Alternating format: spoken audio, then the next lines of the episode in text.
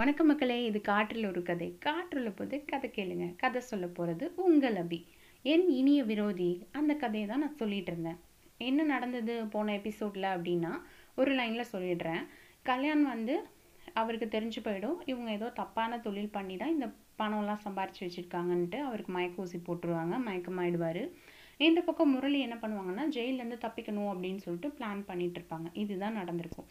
இப்போ அடுத்து என்ன நடக்க போகுதுன்னு வாங்க கேட்கலாம். லாக்அப்பில் மொட்டையன் இருப்பார் முரளியும் இருப்பாங்க. மொட்டையன் கேட்பாரு முரளிக்கிட்ட எப்படி தப்பிக்க போகிறோம் என்ன பண்ண போகிறோம் அப்படின்னு சொல்லிட்டு கேட்பாங்க. உடனே வந்து முரளி சொல்லுவார் மூளை யூஸ் பண்ணி தான் வேறு என்னத்தை யூஸ் பண்ணுறது அப்படின்னு சொல்லிட்டு சொல்லுவாங்க. சரி ஓகே ஸ்டேஷனில் மொத்தம் எத்தனை பேர் இருக்காங்கன்னு முரளி கேட்பாரு அதுக்கு மொட்டையன் சொல்லுவார் மொத்தம் ஏழு பேர் இருக்காங்க. ஒரு இன்ஸ்பெக்டர் ஒரு சப் இன்ஸ்பெக்டர் நாலு கான்ஸ்டபிள் ஒரு ரைட்டர் இவ்வளோ பேர் இருக்காங்கல்ல எப்படி தப்பிக்க முடியும்? கஷ்டம் இல்லை மாட்டிப்போம்ல? அப்படின்னு சொல்லிட்டு அவர் பாடி சொல்லிட்டு இருப்பாரு. அதெல்லாம் ஒன்றும் இல்லை. ஒம்பது மணிக்கு மேலே எத்தனை பேர் இருப்பாங்க அப்படின்னு சொல்லிட்டு சொல்லுவார் நைட்டு அப்போது வந்து இன்ஸ்பெக்டர் வெளில போயிடுவாருங்க. ரெண்டு கான்ஸ்டபிள் ரோந்து போயிடுவாங்க. அப்போ நாலு பேர் தானே இருப்பாங்க அப்படின்னு சொல்லிட்டு மொட்டைன்னு சொல்லுவார். நாலு பேர் தானே. நான் ரெண்டு பேர்த்த சமாளிப்பேன். நீ ரெண்டு பேர்த்த கூட சமாளிக்க மாட்டியா? உன்னால் முடியாதா? ஒரு லாரி டிரைவர்ன்ற அப்புறம் இது கூட செய்ய மாட்டியா? அப்படின்னு சொல்லிட்டு முரளி கேட்பாரு ஆ சரி ஓகே நான் சமாளிக்கிறேன். இருந்தாலும் மாட்டிக்கிட்டோன்னா ரொம்ப கஷ்டம் இல்லை? அப்படின்னு சொல்லுவார். மாட்டிக்கிட்டா கஷ்டம்தான். மாட்டலைன்னா லாபம் தானே? அதை யோசி மாட்டினா மாட்டினான்னு யோசிச்சுட்டு இருக்க? அதை யோசிச்சோன்னா நம்மளால் தப்பிக்கவே முடியாது. அதனால் நம்ம வந்து ரெடியாக இரு.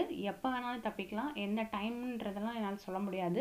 எனக்கு எப்போ தோணுதோ அப்போ நான் சொல்லுவேன் டக்குன்னு தப்பிச்சிடணும் அப்படின்னு சொல்லிட்டு இவங்க ரெண்டு பேரும் பேசிகிட்டு இருப்பாங்க. இது வரைக்கும் இங்கே நடந்துகிட்ருக்கும் இந்த பக்கம் என்ன நடக்கும் அப்படின்னா ஹீரோ கல்யாண் இருக்கார்ல அவருக்கு மயக்க ஊசி போட்டுருவாங்க. அதுக்கப்புறம் என்ன சொல்லுவாருன்னா சிவராம் சொல்லுவார் அவனை தூக்கி ட்ராலியில் போடு அப்படின்னு சொல்லி சொல்லுவார். அவனை ட்ராலியில் போட்டு காரேஜ் கொண்டு வா. நானும் கமலசேகரும் அங்கே வந்துடுறோம் அப்படின்னு சொல்லுவாங்க. நம்ம இந்த ரூம்குள்ளார யாராவது வந்தாலோ இல்லை தொட்டாலோ அலாம் செட் பண்ணனால இவன் உள்ளே வந்தது நமக்கு தெரிஞ்சிச்சு. இல்லைனா ரொம்ப கஷ்டமாக இருக்கும்னு இவங்க ரெண்டு பேரும் பேசிகிட்டே அங்கே போயிட்டுருப்பாங்க. அங்கே போனோடனே குருதாஸ் யாரும் இல்லை இங்கே. எல்லாம் ஷட்டர் எடுத்து மூடு அப்படின்னு சொல்லிடுவாங்க. அங்கே ஒரு நாலஞ்சு லாரி நின்றுட்டுருக்கும் லோட் பண்ணிகிட்டு இருப்பாங்க அந்த உர மூட்டை தானே உர ஃபேக்ட்ரி தானே. அதனால் அதெல்லாம் லோட் பண்ணதில் அங்கங்கே இருக்கும். மற்றவங்க எல்லாத்தையும் அவர் வெளில அனுப்பிச்சு ஷட்டர் எடுத்து மூடியிருப்பார் குருதாஸ். இந்த மாதிரி நடந்துட்டு இருக்கும்போது இவர் வந்து கமலசேகர் கேட்பாரு சிவராம் கிட்ட. என்னதான் உன் பிளானு என்ன தான் பண்ண போகிறோம் எனக்கு ரொம்ப இதாக இருக்குது பயமாக இருக்குது அப்படின்னு சொல்லிட்டு இவனை கொல்ல போகிறோம் அப்படின்னு சொல்லுவார். கொல்ல போகிறோமா கொன்ன மாட்டிக்க மாட்டோமா? எனக்கு ரொம்ப பயமாக இருக்கே அப்படின்னு சொல்லிட்டு அவர் சொல்லுவார். சிவராம் சொல்லுவார். அதெல்லாம் இல்லை. நான் அதை வந்து ப்ராக்டிக்கலாக உனக்கு பண்ணி காட்டுறேன் வா அப்படின்னு சொல்லிட்டு ரெண்டு பேரும் போவாங்க. அந்த இடத்துக்கு போனோடனே என்ன பண்ணுறோம் அப்படின்னா லாரியை குருதாஸ் நீ என்ன பண்ணுறேன்னா நல்லா லோட் பண்ண லாரியை வந்து கல்யாண் மேலே ஏற்றிடு இவனோட ஃபேஸ்க்கு எந்த ஒரு சேதாரமும் இருக்கக்கூடாது. சேதாரமும் இல்லாமல் நீ வந்து அவனை வந்து மேலே ஏற்றி கொண்டுடணும் ஏன்னா வந்து இவன் தான் அப்படின்றது மற்றவங்களுக்கு தெரியணும். அதுக்காக தான் நம்ம வந்து என்ன பண்ணுறோன்னா ஃபேஸ் ஃபேஸில் எந்த ஒரு மார்க்கும் இல்லாமல் கழுத்துக்கு கீழே நம்ம ஏற்றி இறக்கிடணும் அப்படின்னு சொல்லுவார். குருதாஸும் ஃபஸ்ட்டு யோசிப்பார் இதை பண்ணுமா அப்படின்னு சொல்லிட்டு சரி ஓகே நான் பண்ணுறேன் அப்படின்னு சொல்லிட்டு அவரும் போயிடுவார். லாரி ஏற்றி அதாவது ஸ்டார்ட் பண்ணுறதுக்கு லாரி கொஞ்சம் தூரத்தில் நிற்கும் இங்கேருந்து அவர் நடந்து போய் லாரியில் ஏறி அதை ஸ்டார்ட் பண்ணுறது அந்த இதெல்லாம் பார்த்துட்ருப்பார் உடனே இவங்க ரெண்டு பேரும் இங்கே தானே நின்றுட்டுருப்பாங்க அப்போ பேசிகிட்டு இருப்பாங்க. கமலசேகர் கேட்பாரு சரி ஓகே இந்த மாதிரி கொன்றுவோம். கொண்டுட்டு எங்கே புதைக்கிறது? இங்கேயே புதைச்சோன்னா அப்புறம் போலீஸ் வந்து மோப்பநாயை வச்சு பிடிச்சிட மாட்டாங்களா? நம்ம மாட்டிப்போமே என்ன பிளான் பண்ணுற நீ? அப்படின்னு சொல்லிட்டு அவர் சொல்லுவார். சிவராம் சொல்லுவார் அதெல்லாம் கிடையாது. பிளான் என்ன அப்படின்னா கருமத்தம்பட்டி டு கோயம்புத்தூர் போகிற ரூட்டில் இருபத்தஞ்சி கிலோமீட்டர் தள்ளி ஹைவே இருக்குது நேஷ்னல் ஹைவே அந்த ஹைவேல நம்ம ஏதாவது ஒரு பக்கம் ரைட் ஆர் லெஃப்ட் ஏதோ ஒரு பக்கம் நம்ம அந்த பாடியை போட்டுட்டு ரியலாக நடந்த ஆக்சிடெண்ட் மாதிரி மாற்றிட்டு நம்ம பாட்டு வந்துட்டே இருக்கலாம் அப்படின்னு சொல்லிட்டு அவர் சொல்லுவார். அப்படியா இந்த பிளான் நல்லா தான் இருக்குது சரி ஓகே இதே பண்ணுவோம் அப்படின்னு சொல்லிட்டு கமலசேகரும் சொல்லிடுவார். அதுங்காட்டியும் குருதாஸும் வந்து கல்யாண் மேலே லாரி ஏற்றுவார் லாரி ஏற்றினோடனே அவர் நெஞ்சு எலும்பெல்லாம் அப்படி உடஞ்சி சொர எப்படி சொல்கிறது நசுங்கி செதறிடும். அந்த மாதிரி ஆகிடும் அவரோட ஃபுல் கழுத்து கீழே பார்த்தா பார்க்கவே முடியாத ஒரு நிலைமைக்கு ஆகிடும் அந்த லாரி அவ்வளோ லோட் வேற. அதனால அந்த மாதிரி ஆகிடும் அவர் அந்த ஸ்பாட்லேயே இறந்துருவார். இறந்ததுக்கப்புறம் குருதாஸ் அதுக்கப்புறம் வந்து லாரியை திரும்ப பழையதுபடி ரிவர்ஸ் எடுத்து கொண்டு நிறுத்தி வச்சுட்டு வந்து கேட்பாரு சார் அடுத்து என்ன சார் பண்ணும் அப்படின்னோடனே நீ என்ன பண்ணுறேன்னா இந்த பாடியை கொண்டு போயிட்டு இந்த மாதிரி கருமத்தம்பட்டி டு கோயம்புத்தூர் போகிற ரோட்டில் ஹைவேல போட்டுரு அப்படின்னு சொல்லுவார். நான் மட்டுமா? எப்படி சார் ரொம்ப கஷ்டமே அப்படிம்பாரு. நீ மட்டும்தான் போகணும். கூட யாரையும் கூப்பிட்டு போகக்கூடாது கண்டிப்பாக நீ மட்டும்தான் போகணும். இந்த பிளான் வேறு. நம்ம மூணு பேர்த்த தவிர வேறு யாருக்கும் தெரியக்கூடாது அப்படின்னு சொல்லிட்டு அவர் சொல்லுவார். சிவராம் சொல்லுவார். ஃபஸ்ட்டு குருதாஸ் வந்து யோசிப்பார். என்னடா அப்படின்னு சொல்லிட்டு. சரி பரவாயில்ல. நம்ம பண்ணுவோம் அப்படின்னு சொல்லிட்டு. சரி ஓகே அப்படின்னு சொல்லிடுவார். சரி அதுக்கேற்ற ஏற்பாடெலாம் பண்ணுன்ட்டு இவங்க ரெண்டு பேரும் அதை விட்டு வெளில அவங்க கேபினுக்கு போக போக ஆரம்பிச்சிடுவாங்க நடக்க. அப்படி நடந்து போயிட்டு இருக்கும்போது ஒரு ஸ்டாஃப் வந்து சொல்லுவாங்க சார் இன்டர்வியூக்கு வந்த கேண்டிடேட்ஸ்லாம் வெயிட் பண்ணுறாங்க என்ன சார் பண்ணுறது அப்படின்ட்டு கேட்பாங்க. இவங்க சொல்லுவாங்க நாங்கள் ஆல்ரெடி ஆளை செலக்ட் பண்ணிட்டோம். நீங்கள் எல்லாத்தையும் அனுப்பிச்சிடுங்க. அப்படின்னு சொல்லிட்டு சொல்லுவாங்க. உடனே வந்து ஓகேன்னு சொல்லிட்டு போயிடுவாங்க. அதுங்காட்டியும் வந்து செக்யூரிட்டிக்கு வந்து அலாட் பண்ணிடுவாங்க. கேட்டை ஓப்பன் பண்ணுங்கள் குடோன்லேருந்து லாரி வருது. அதை நீங்கள் அலோவ் பண்ணுங்கள் அப்படின்னு சொல்லிட்டு இவங்க சொல்லிடுவாங்க. அவரும் வந்து செக்யூரிட்டியும் சரி ஓகே அப்படின்னு சொல்லிட்டு அனுப்பிச்சி வச்சுருவாங்க. அது வந்து அது வரைக்கும் இங்கே நடந்திருக்கும். அடுத்து இங்கே வீட்டில் என்ன நடக்கும்னா கல்யாணம் வீட்டில் கிருஷ்ணராஜ் இருக்கார்ல அவர் வந்து டியூட்டி முடிச்சுட்டு வந்துட்டு ட்ரெஸ் சேஞ்ச்லாம் பண்ணிட்டு சாப்பிட்றதுக்கு ரெடி ஆவார். அப்போ வந்து கேட்பாரு என்ன பண்ணியிருக்க? இன்னைக்கு ஸ்பெஷலாக அப்படின்னு சொல்லிட்டு. யார்கிட்டனா கல்யாணோட அம்மா கிட்ட உடனே அவங்க சொல்லுவாங்க இன்றைக்கி நான் ரொம்ப ஸ்பெஷலாக தான் பண்ணியிருக்கேன். பையனுக்கு பிடிச்சதெல்லாம் பண்ணியிருக்கேன். வெஜிடபிள் பிரியாணி பண்ணியிருக்கேன். முந்திரி பருப்பு பாயசம் பண்ணியிருக்கேன். அவனுக்கு பிடிச்ச ஐட்டம் எல்லாம் பண்ணியிருக்கேன் அப்படின்னு சொல்லிட்டு சொல்லுவாங்க. சரி ஓகே இன்டர்வியூ இன்னும் முடியல போல்.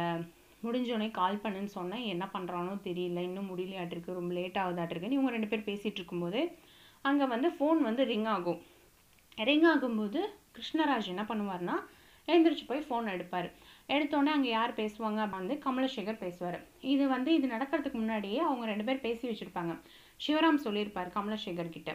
அடுத்து நீ வந்து அந்த கேரேஜ்லேருந்து வந்துட்டாங்கல்ல வந்ததுக்கப்புறம் நீ என்ன பண்ணுறன்னா கிருஷ்ணராஜ் கால் பண்ணிட்டு நார்மலாக கேஷுவலாக அவங்க பையனுக்கு வேலை கொடுத்துட்டோன்ற மாதிரி பேசி வச்சுடு அப்படின்றத அவர் சொல்லி வச்சுருப்பாரு. அதனால தான் அவர் இங்கே கால் பண்ணுறாரு கால் பண்ணோடனே இவரும் பேசுவார் சார் நீங்களா? எப்படி சார் இருக்கீங்க? அதெல்லாம் கேட்டுட்டு பையன் எப்படி சார் பண்ணான் எல்லா கொஷினுக்கு ஆன்சர் பண்ணானா? ஓகேவா அப்படின்னு சொல்லிட்டு கேட்பாரு அவரும் வந்து எல்லாம் பண்ணான் செம்ம ஐக்யூ இவனுக்கு வந்து நல்லா பர்ஃபார்ம் பண்ணான் கேட்ட கொஷினுக்கு எல்லாமே டக்கு டக்குன்னு ஆன்சர் பண்ணான் அதெல்லாம் ஒரு பிரச்சனையும் இல்லை. அப்பாயின்மெண்ட் ஆர்டரே நாங்கள் கையில் கொடுத்துட்டோம். இனிமேல் அவன் வந்து நாளையிலேருந்து ஜாயின் பண்ணணும். அதனால் நாளையிலேருந்து நீங்கள் வந்து கொஞ்சம் அனுப்பிச்சி வச்சுருங்க. அப்படின்னு சொல்லிட்டு சொல்லுவாங்க. அவரும் வந்து சரி ஓகே சார். கல்யாண் பக்கத்தில் இருந்தால் கொஞ்சம் ஃபோனை கொடுங்க அப்படின்னு சொல்லிட்டு அவரும் கேட்பாரு இவரும் உடனே சொல்லுவார் இல்லை சார் அவர் இன்டர்வியூ முடிச்சு கிளம்பி ஒரு மணி நேரத்துக்கு மேலே இருக்கும் அப்படின்னு சொல்லி சொல்லுவாங்க அப்படி ஓகே நான் பார்த்துக்கிறேன் அப்படின்னு சொல்லிட்டு ரெண்டு பேரும் தேங்க்யூ சொல்லிட்டு ஃபோனை வச்சுருவாங்க. அதுக்கப்புறம் கிருஷ்ணராஜ் சொல்லுவாங்க ஏ உன் பையன் செலக்ட் ஆயிட்டான். என் வேலை கிடச்சிருச்சு. ரொம்ப சந்தோஷம் அப்படின்னு சொல்லிட்டு ரெண்டு பேத்துக்கும் ரொம்ப சந்தோஷமாயிடும். பையனுக்கு வேலை கிடச்சிருச்சு. இனிமேல் செட்டில் தான். ஒன்றும் பிரச்சனை இல்லை அப்படி இப்படின்ட்டு ரெண்டு பேரும் அவ்வளோ சந்தோஷத்தோட உச்சக்கட்டத்துக்கே போயிடுவாங்க ரெண்டு பேரும்.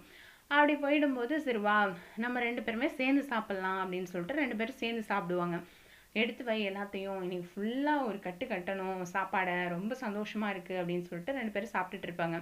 அப்படி சாப்பிட்டுட்டு இருக்கும்போது பேசிகிட்டு இருப்பாங்க. இனிமேல் ஒன்றும் பிரச்சனை இல்லைல்ல அப்படின்னு சொல்லிட்டு ரெண்டு பேத்துக்குள்ளே அந்த பேச்சுகள் போயிட்டு இருக்கும்.